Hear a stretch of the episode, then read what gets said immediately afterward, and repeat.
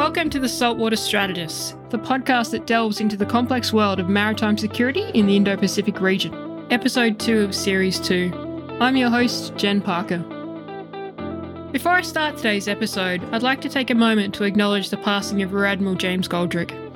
A former president of the Australian Naval Institute, James was a remarkable person and shipmate who made a significant impact on the Royal Australian Navy, the wider community, and my own personal interest in maritime security. He was an internationally acclaimed naval historian and strategist, and his contributions will be sorely missed. Our thoughts and condolences go out to his family and loved ones during this difficult time. As the world becomes increasingly dependent on maritime trade, it's critical that we understand the challenges and opportunities in this competitive environment. Our well respected guests, strategists, academics, international relations, and maritime professionals from across the region provide insightful and considered discussion on the most pressing maritime issues in the Indo Pacific. The Saltwater Strategist is a product of the Australian Naval Institute, a non profit, self supporting organisation that encourages the promotion and advancement of knowledge related to the maritime profession. The Saltwater Strategist is also proudly brought to you by BAE Systems. Turning to our episode today, we are thrilled to have Dr. Marcus Hellyer with us today as our special guest. As Australia grapples with significant national security discussions following the AUKUS nuclear submarine selection announcement and the impending release of Australia's Defence Strategic Review, Marcus brings his wealth of experience in defence and security to shed light on these important issues. Marcus has an extensive background in defence economics and military capability, having worked as a senior analyst and prolific writer on defence matters at the Australian Strategic Policy Institute. He has held senior positions in the Australian Department of Defence, where he developed and administered Defence's capital investment program, providing recommendations on major capital investments such as the Joint Strike Fighter, Future Frigate, and Future Submarine. Furthermore, his experience as a terrorism analyst in Australia's intelligence community gives him unique insights into national security challenges. As a prolific writer, Marcus has contributed to numerous publications covering a wide range of topics from defence exports to long range strike options and the impact of inflation on Australia's defence budget. With his expertise in defence economics and budgets, defence capability, and military strategy, Marcus is a highly sought after commentator on defence matters. We are delighted to have Marcus join us today to share his insights on these pressing issues. Marcus, thank you for joining us on the Saltwater Strategists. Thanks, Jen. It's a great pleasure to be here. Given your extensive background and given everything that's happening at the moment, there's a lot to cover. So, um, if you don't mind, I'll just jump into it. So, obviously, very significant announcements with the AUKUS optimal pathway.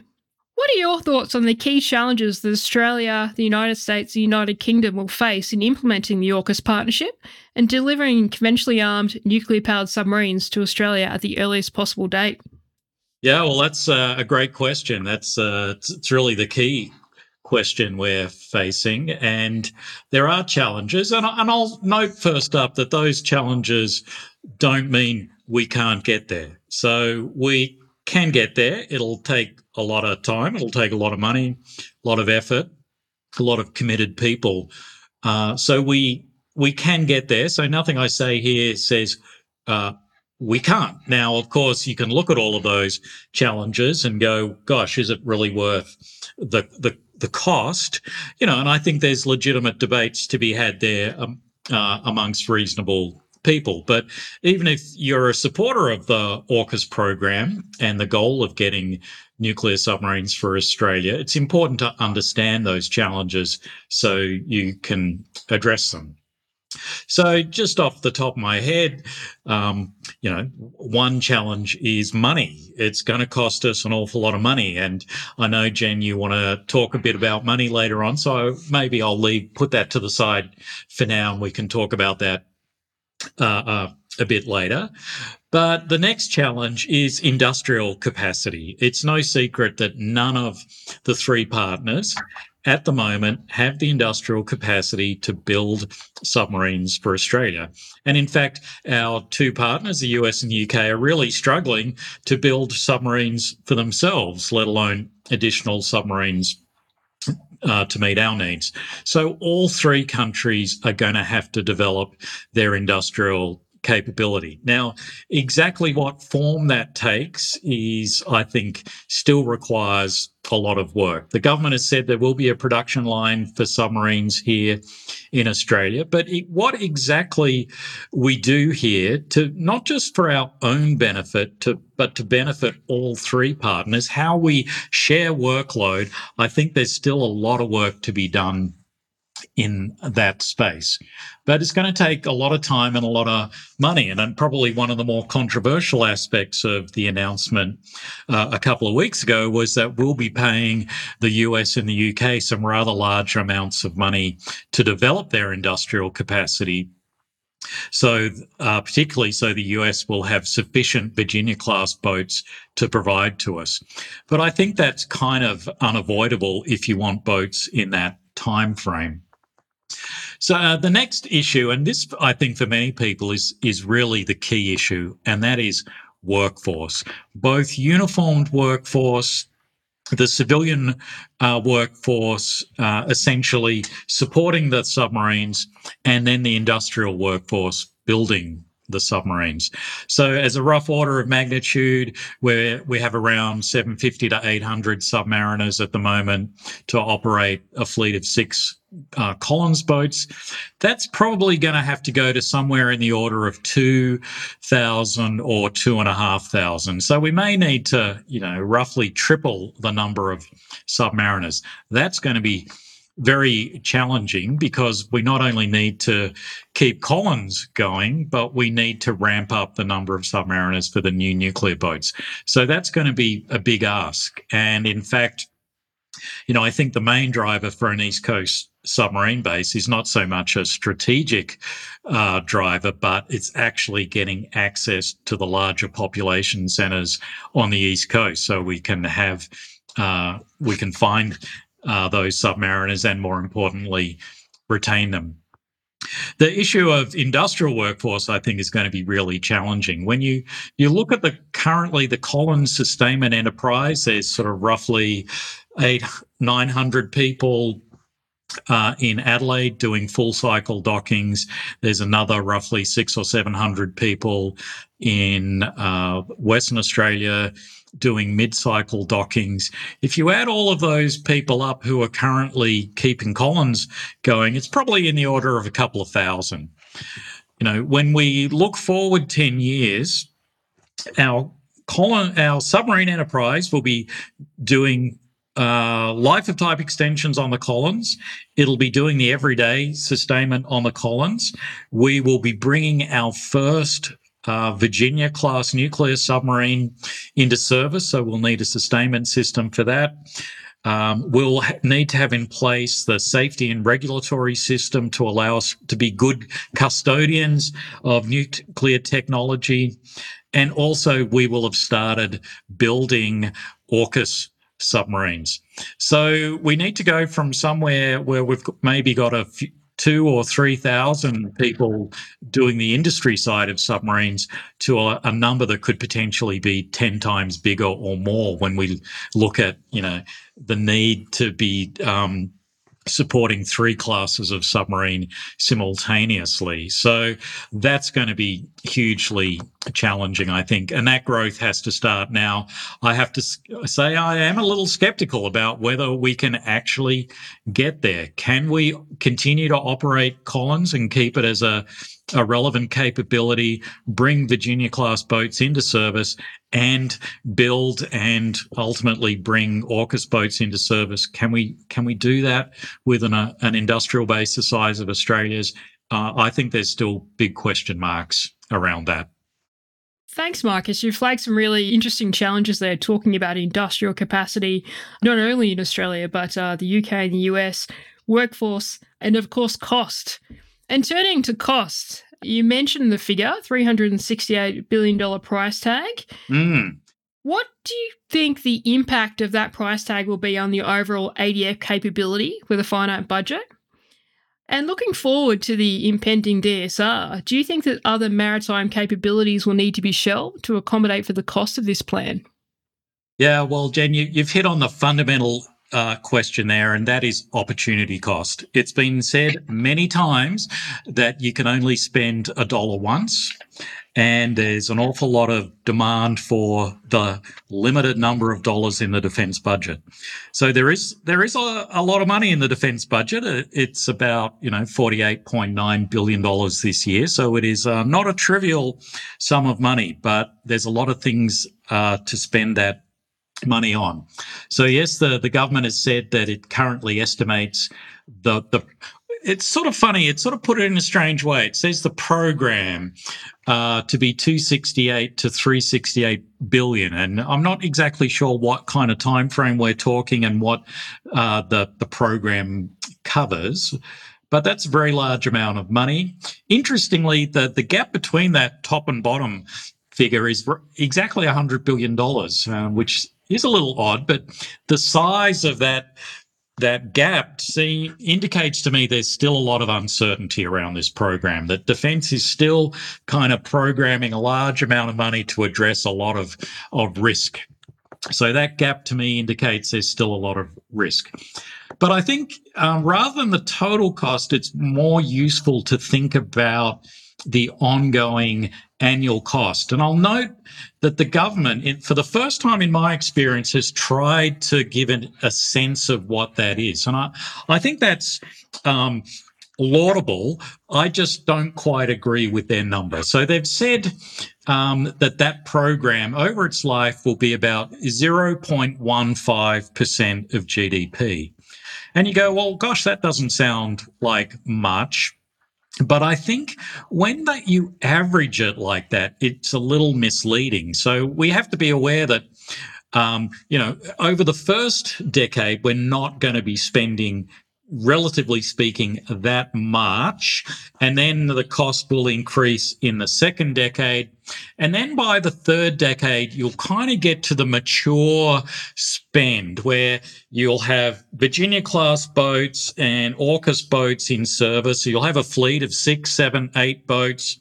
You'll have the sustainment system and you'll have a mature industrial enterprise that is producing additional boats to, in order to maintain an ongoing fleet of around eight boats.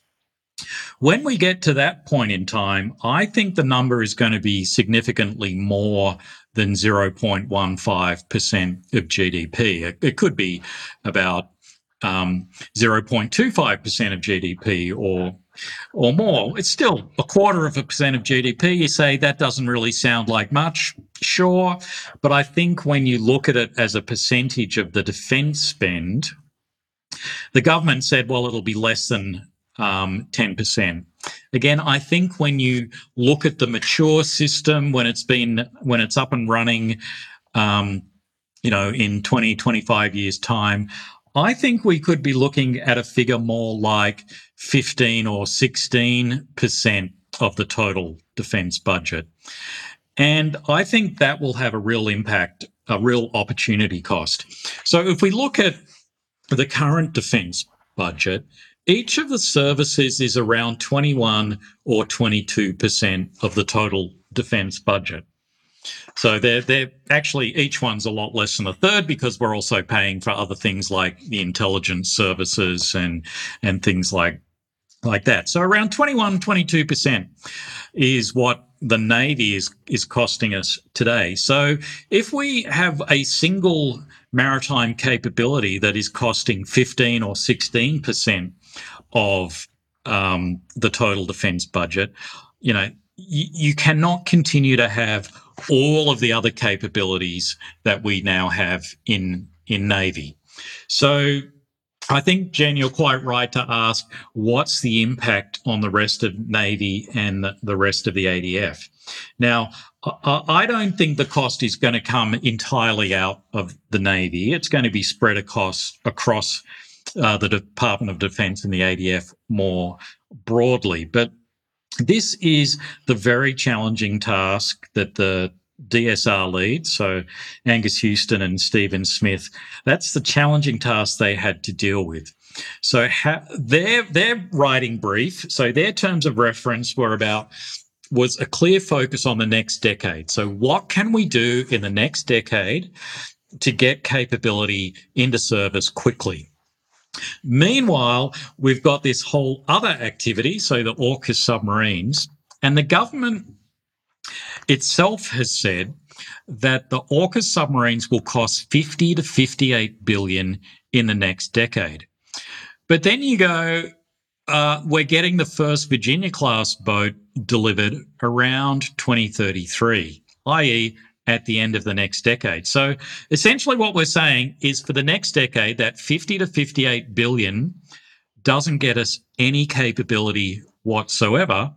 Plus, it's not available for Angus Houston and Stephen Smith to spend on getting capability into service sooner.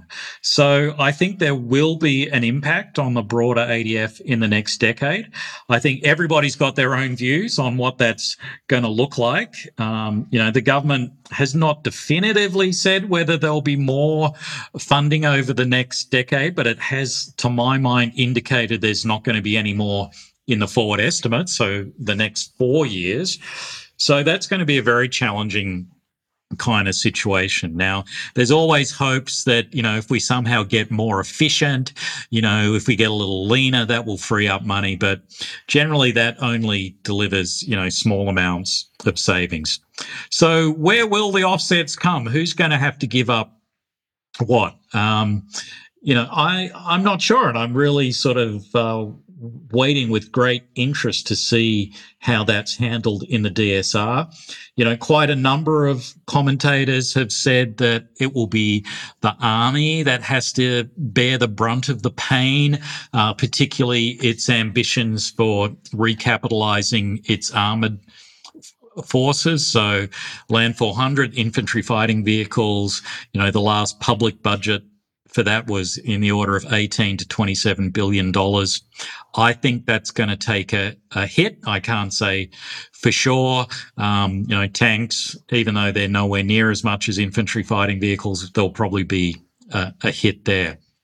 I think, you know, for Navy, the big question is what impact is it going to have on the Hunter class frigate? So that's a $45 billion program. Probably won't deliver you know any real capability again until that 2032 33 timeframe. Um, I, I, I can't see the government canceling canceling that, particularly since it's a British design, you know, and uh, you know Britain is uh, now our our AUKUS buddy, so be very hard to give that up. So, you know, you sort of start to run out of big tools. You know, if if Hunter is locked in, if the AUKUS submarines are locked in, there's not a lot of wiggle room there. So, I'm really going to be I'm really interested to see how the DSR squares that circle. Yes, it'll certainly be interesting to see what the DSR comes out with, Marcus.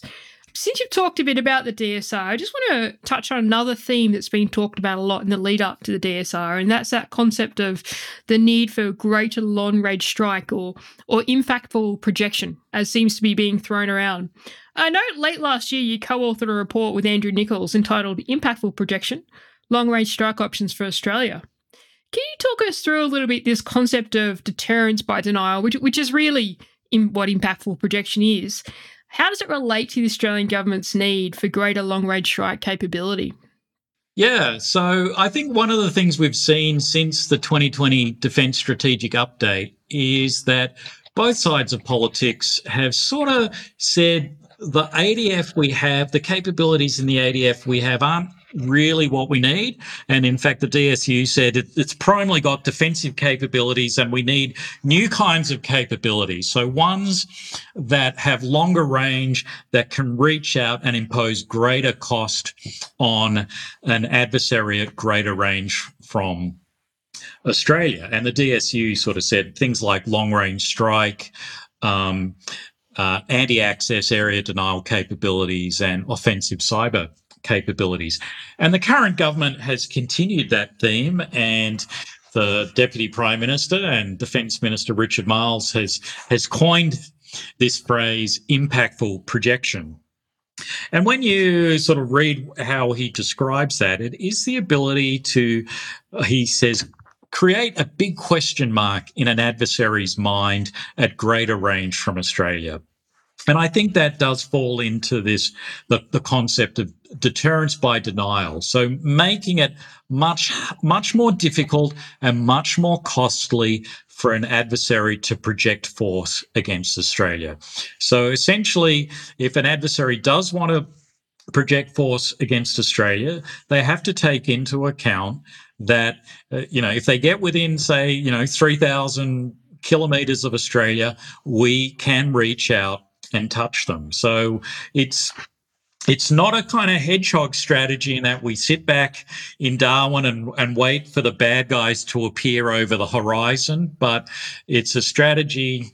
You know, the term porcupine has been used. You know, sort of uh, uh, an animal with long quills. You know, that can hurt you further away.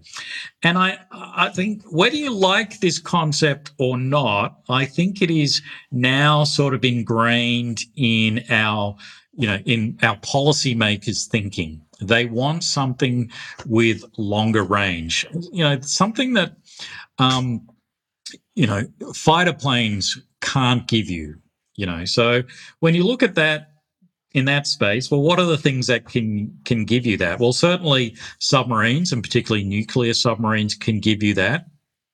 Long range strike missiles could potentially give you that, but to my mind, they still don't really give you the, the range you need, and they certainly don't give you the mass you need. When you look at, say, the Ukraine conflict. You know, the, the Russians have fired literally thousands of missiles at the Ukrainians, and the Ukrainians are still fighting. The Russians still can't shut down the Ukrainians' air defense systems. They can't shut down their power grid or their communications network. So I think there are limitations to um, you know thinking you can achieve everything just with long range missiles. Another option would be uh, strike aircraft with greater range and the, and greater weapons carriage. So in the that report you mentioned, Jen, uh, we looked in some detail at the B 21 bomber that is uh, being developed for the US Air Force. And to my mind, that's that would also uh, give you that big question mark, that ability to reach out three or 4,000 kilometers and complicate an adversary's thinking. Now, obviously, it's a different kind of platform to a nuclear submarine. It's going to deliver, you know, effects in a, a different way, but it, I think it does give you a form of impactful projection you know, and would potentially do it sooner than nuclear submarines and also at, at significantly less cost. But, you know, I think the important thing to remember, and I, you know this well, is that you know, there's no silver bullet. There is no one single capability, no matter how good, such as SSNs, that will solve all of your security uh, needs and completely deter an adversary. So we still need a range of capabilities and SSNs will be a very good capability, but you know, we, we can't make the mistake of, you know, putting all of our eggs, all of our investment eggs in that one basket. That's a great leading, in fact, Marcus, to another report you've written that I, that I really like to touch on. I think are highly relevant in the lead up to the DSR. In November 21, you authored a report that was entitled Delivering a Stronger Navy Faster. Can you briefly explain your conclusions in this report? Yeah, well, that was a report I wrote because there had been quite a lot of discussion in various parliamentary committees um, looking at progress in the Hunter class frigate program.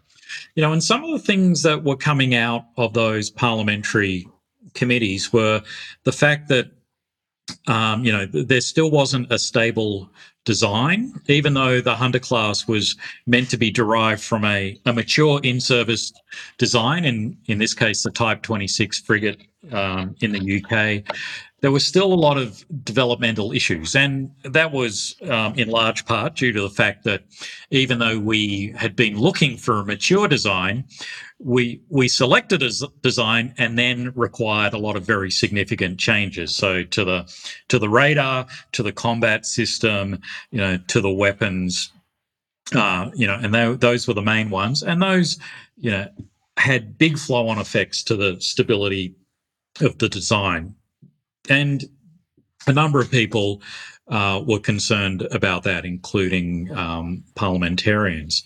The other issue with the uh, Hunter class is that um, it only has 32 vertical launch cells. And when we look at um, naval warfare, at the moment, you know, the ability to carry lots of weapons, whether offensive weapons or defensive weapons, is crucial to survival. And um, even though we're spending $45 billion on the Hunter, it's only got 32 missile cells. And when you compare that to the, the, the quote industry standard, um, it's significantly less. So the US Arleigh Burke class destroyer has 96 missiles, for example, three times as many, even though it's a similar sized ship. And the kinds of vessels that the PLA Navy is launching similarly have around 100 missiles. And the the other factor is that even if the the Hunter class program delivers on time, uh, the first boat is probably going to be operational sometime, you know, around 2032, 2033. So again, that's right at the end of that key period that the DSR was meant to be is meant to be looking at. So you know, there's a number of concerns about the Hunter. So I, I looked at some other uh, options. And, and, and what I would stress is that you know I'm not really wedded to any of these options. I think the key thing is to acknowledge the risks in the Hunter program. And once you're upfront at acknowledging those risks, then you can look at ways to to address them. You know, the, the main one I looked at uh, was to actually build more um, Hobart class air warfare destroyers. And I suggested that for a number of reasons. The first one is that we actually know how to do it, you know, and it's a mature design. We know how to do it. The the other reason is is that the the Hobart class is a pretty capable ship. I think the Royal Australian Navy has been pretty happy with it, not just its air warfare capability, but it's turned out to be a reasonable uh, anti-submarine platform as well. So it it wasn't specifically designed for that, but it's worked out that it can do it quite well. And so um, if we cast our minds back to the original SEA 5000 competition when Navantia was competing with BAE, um, Navantia had proposed doing a number of modifications to the air warfare destroyer design that would improve its anti submarine warfare capability, such as some uh, noise reduction methods and also uh, a second hangar for a, a second ASW uh, helicopter. So I think there's more you can do to actually relatively easy improve the ASW uh, capability of a kind of improved Hobart class. And the next factor is is the price compared to a hunter would be, you know, reasonably good, reasonably would be certainly because there's a, a, direct relationship between size and cost, and the Hobart design is smaller than where the Hunter has got it got to, it would probably be, be more affordable. And I wasn't suggesting that you would actually uh, cancel the Hunter class program, but you would um, build some Hobarts as a risk mitigation measure. So um, we would get some capability, hopefully, into, into service by the end of the 2020s. I think it's interesting to, to note that over from 2020 to 2030, the defense budget is going to be, uh, you know, over half a trillion dollars. Half a trillion dollars. That's a lot of money. But in return for that, we don't actually get a single new vertical launch cell to sea. Right? So, because Hunter's not going to uh, deliver inside the 2020s, and the offshore patrol vessel, as currently configured, you know, is not armed with any missiles at all. So I just find it quite staggering that in return for half a trillion dollars, we do not get a, a new missile launcher to sea. And so I think we can do better in that regard. And so um, that work was about suggesting one way to do that. Another thing I've suggested um, several years ago, and it's an idea that I think a lot of people are, are considering now, is that can you upgun the offshore patrol vessel in some way? Can you um, put missiles on the offshore patrol vessel, such as the naval strike missile that we're requiring for the Anzacs and the Hobarts? Can we put that on the, the OPV? Or, or can we um, get a, a, different design that somehow, you know, of the same pedigree of the OPV that we could start construction on quickly? All in the name of getting more lethal capability to sea uh, more quickly.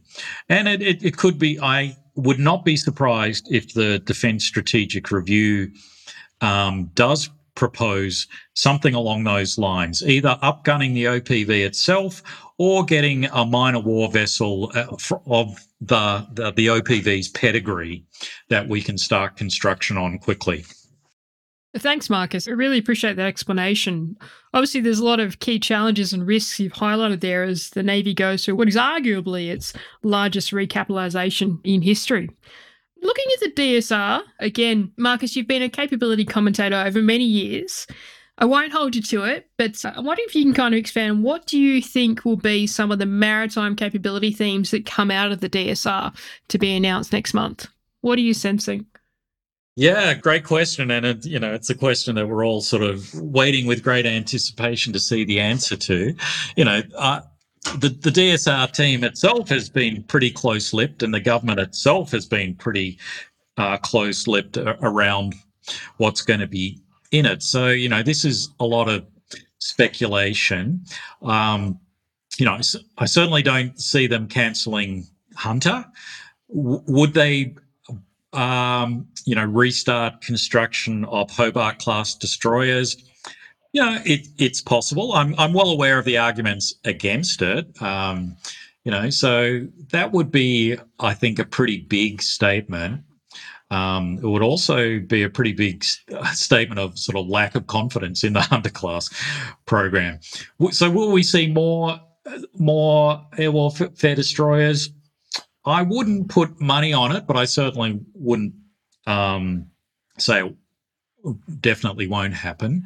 I do think that in the minor war vessel space, there will be something there, whether it's upgunning the OPVs themselves, or shifting production to, you know, whether it's a, you know, something, a classical Corvette or uh, some kind of uh, patrol vessel. I'm not sure, but I do think there will be something there. I mean, my own view is that we're spending, you know, uh, four to five billion dollars on the OPVs.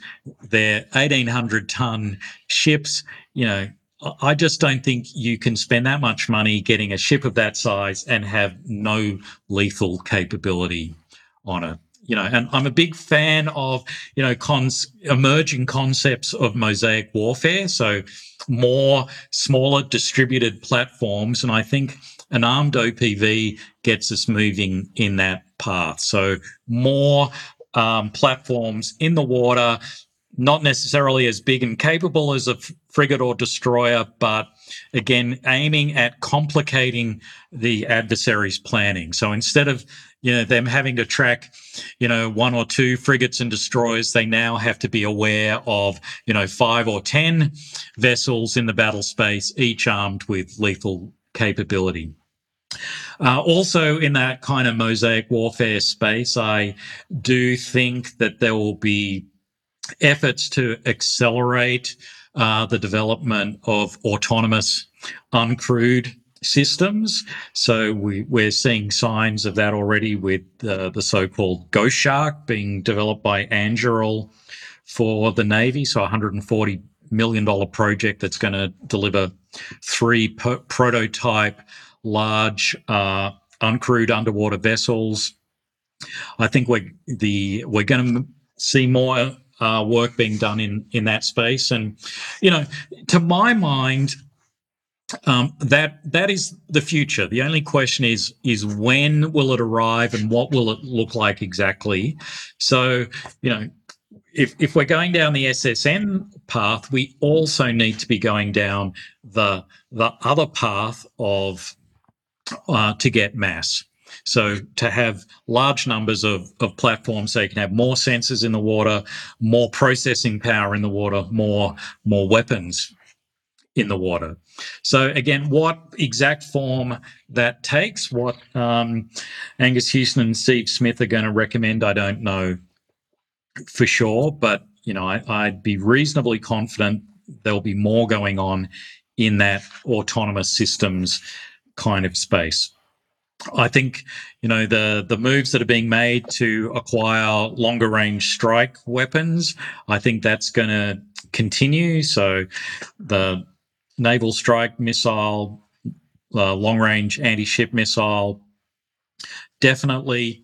I have to say, I'm a bit of a skeptic around Tomahawk. So the, the government has said, you know, it's very interested in putting Tomahawk on Collins and putting Tomahawk on air warfare destroyer.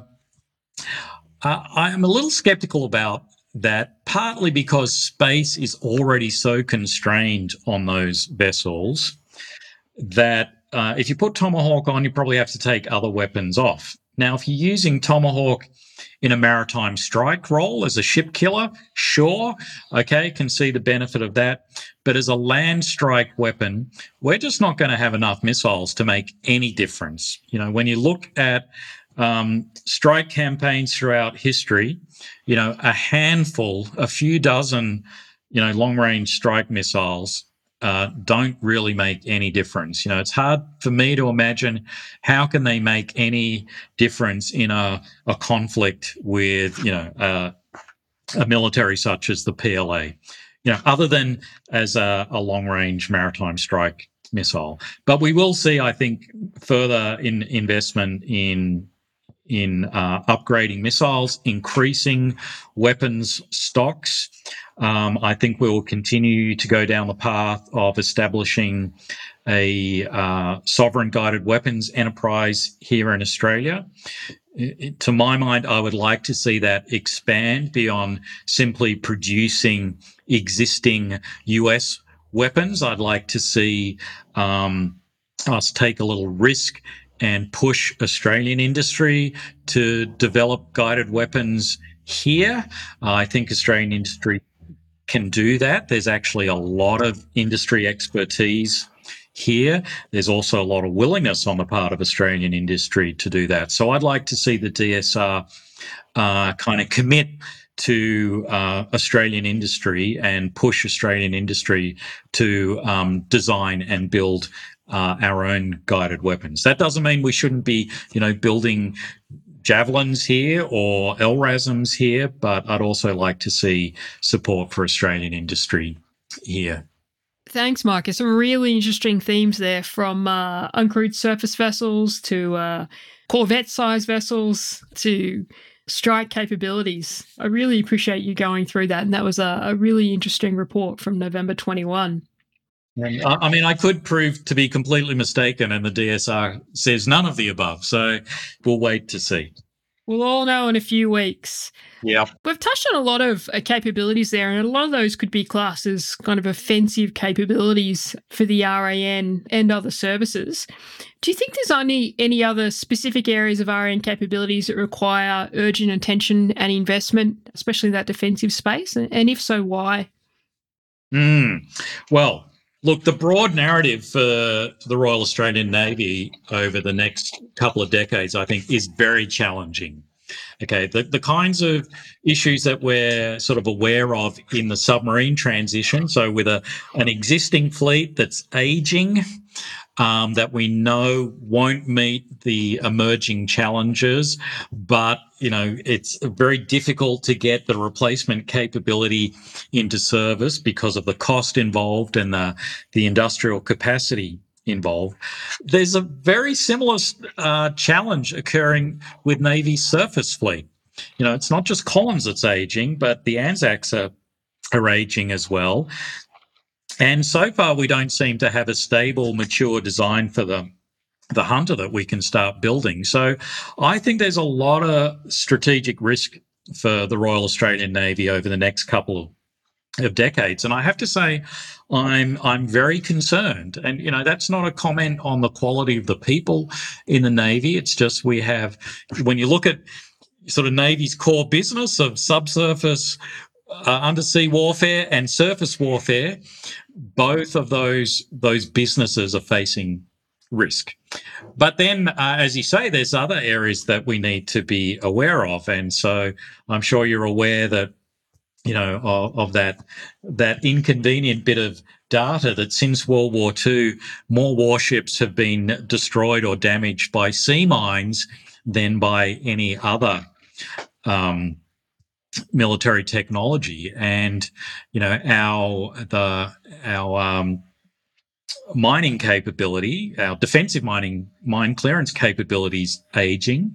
The um, there is a program to uh, replace them with um, uh, autonomous systems, but you know those technologies have still have to mature, and then the the ship that's probably going to carry them will be an evolution of the OPV, so that's going to be more pressure on our our shipbuilding capability. So, you know, there, there's big questions uh, in our defensive uh, mining space. The flip side of that is that we have seemed to have re- remembered once again uh, that uh, mines are a a really great asymmetric capability. If you want to make life difficult for an ad, an adversary, then sea mines can do that pretty pretty quickly.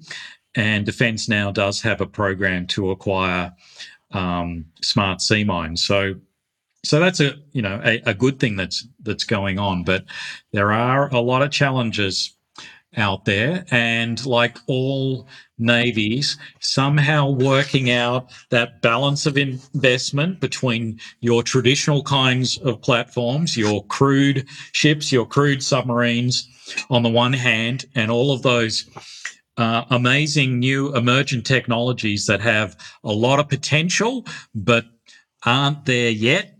You know, those uh, autonomous systems driven by uh, artificial intelligence, you know, huge potential, but you'd be a very, very brave person if you came out and, and sort of pinpointed a date when you think they'll be mature and, and you can uh, stop investing in those traditional platforms. And, you know, I think that's, that's the, the challenge. You know, at the moment, the government and the Department of Defense have said, look, you know, we're, we're, we're committed to that traditional pathway. We're going to replace Collins with SSNs, you know, and I think, you know, that's, that's probably pretty sound at this point in time. But the question is, will be, it's not to me at what point will autonomous systems replace those traditional platforms in, in, in the sense of being able to do those, the missions better.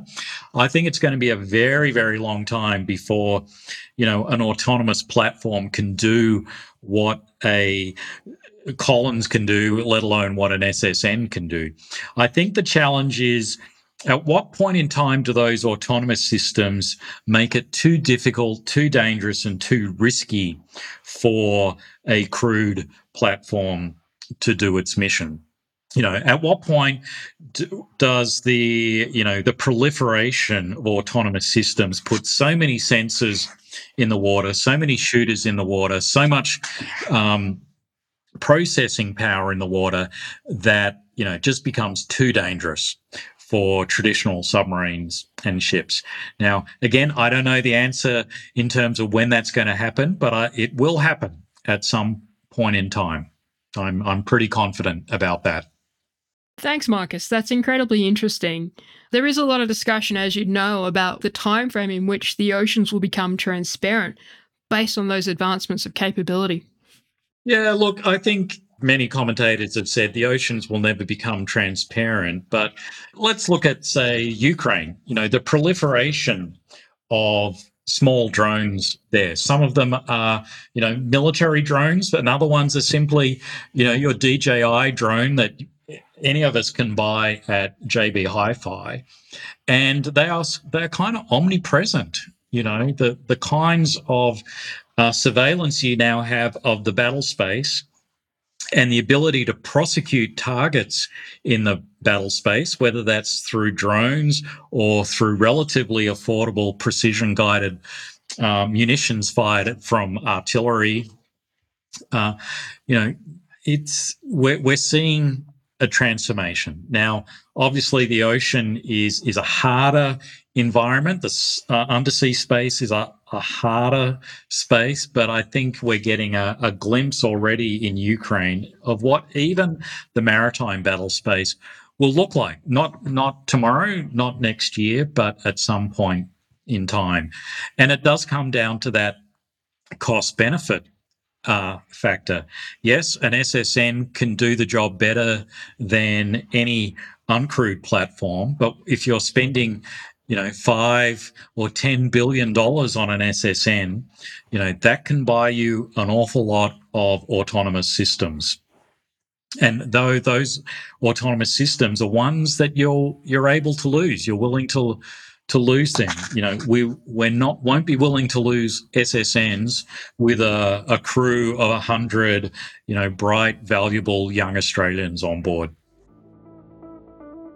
Unfortunately, that's all we've had time for today. It's a great discussion, Marcus. Thank you so much. Touching from all things AUKUS, DSR, long range strike, uncrewed surface vessels, and mine countermeasure capabilities. Dr. Marcus Hellyer, thank you so much for joining us here on the Saltwater Strategist. Thanks for the opportunity, and it's been a, a pleasure contributing to your work. So, thank you very much. Our guest today was Dr. Marcus Hellyer. If you enjoyed this episode, please consider rating, reviewing, and following the Saltwater Strategist wherever you get your podcasts. You can find out more on the Australian Naval Institute website, navalinstitute.com.au, follow us on Facebook, Twitter, LinkedIn, or sign up to our weekly newsletter via our website. If you are interested in general maritime affairs, why not consider joining the Australian Naval Institute to get special access to timely content and events relating to maritime affairs? A big thank you to our podcast sponsor, BAE Systems, whose support is vital to bringing you these timely and important discussions on maritime security. I'm Jen Parker. Thanks for listening.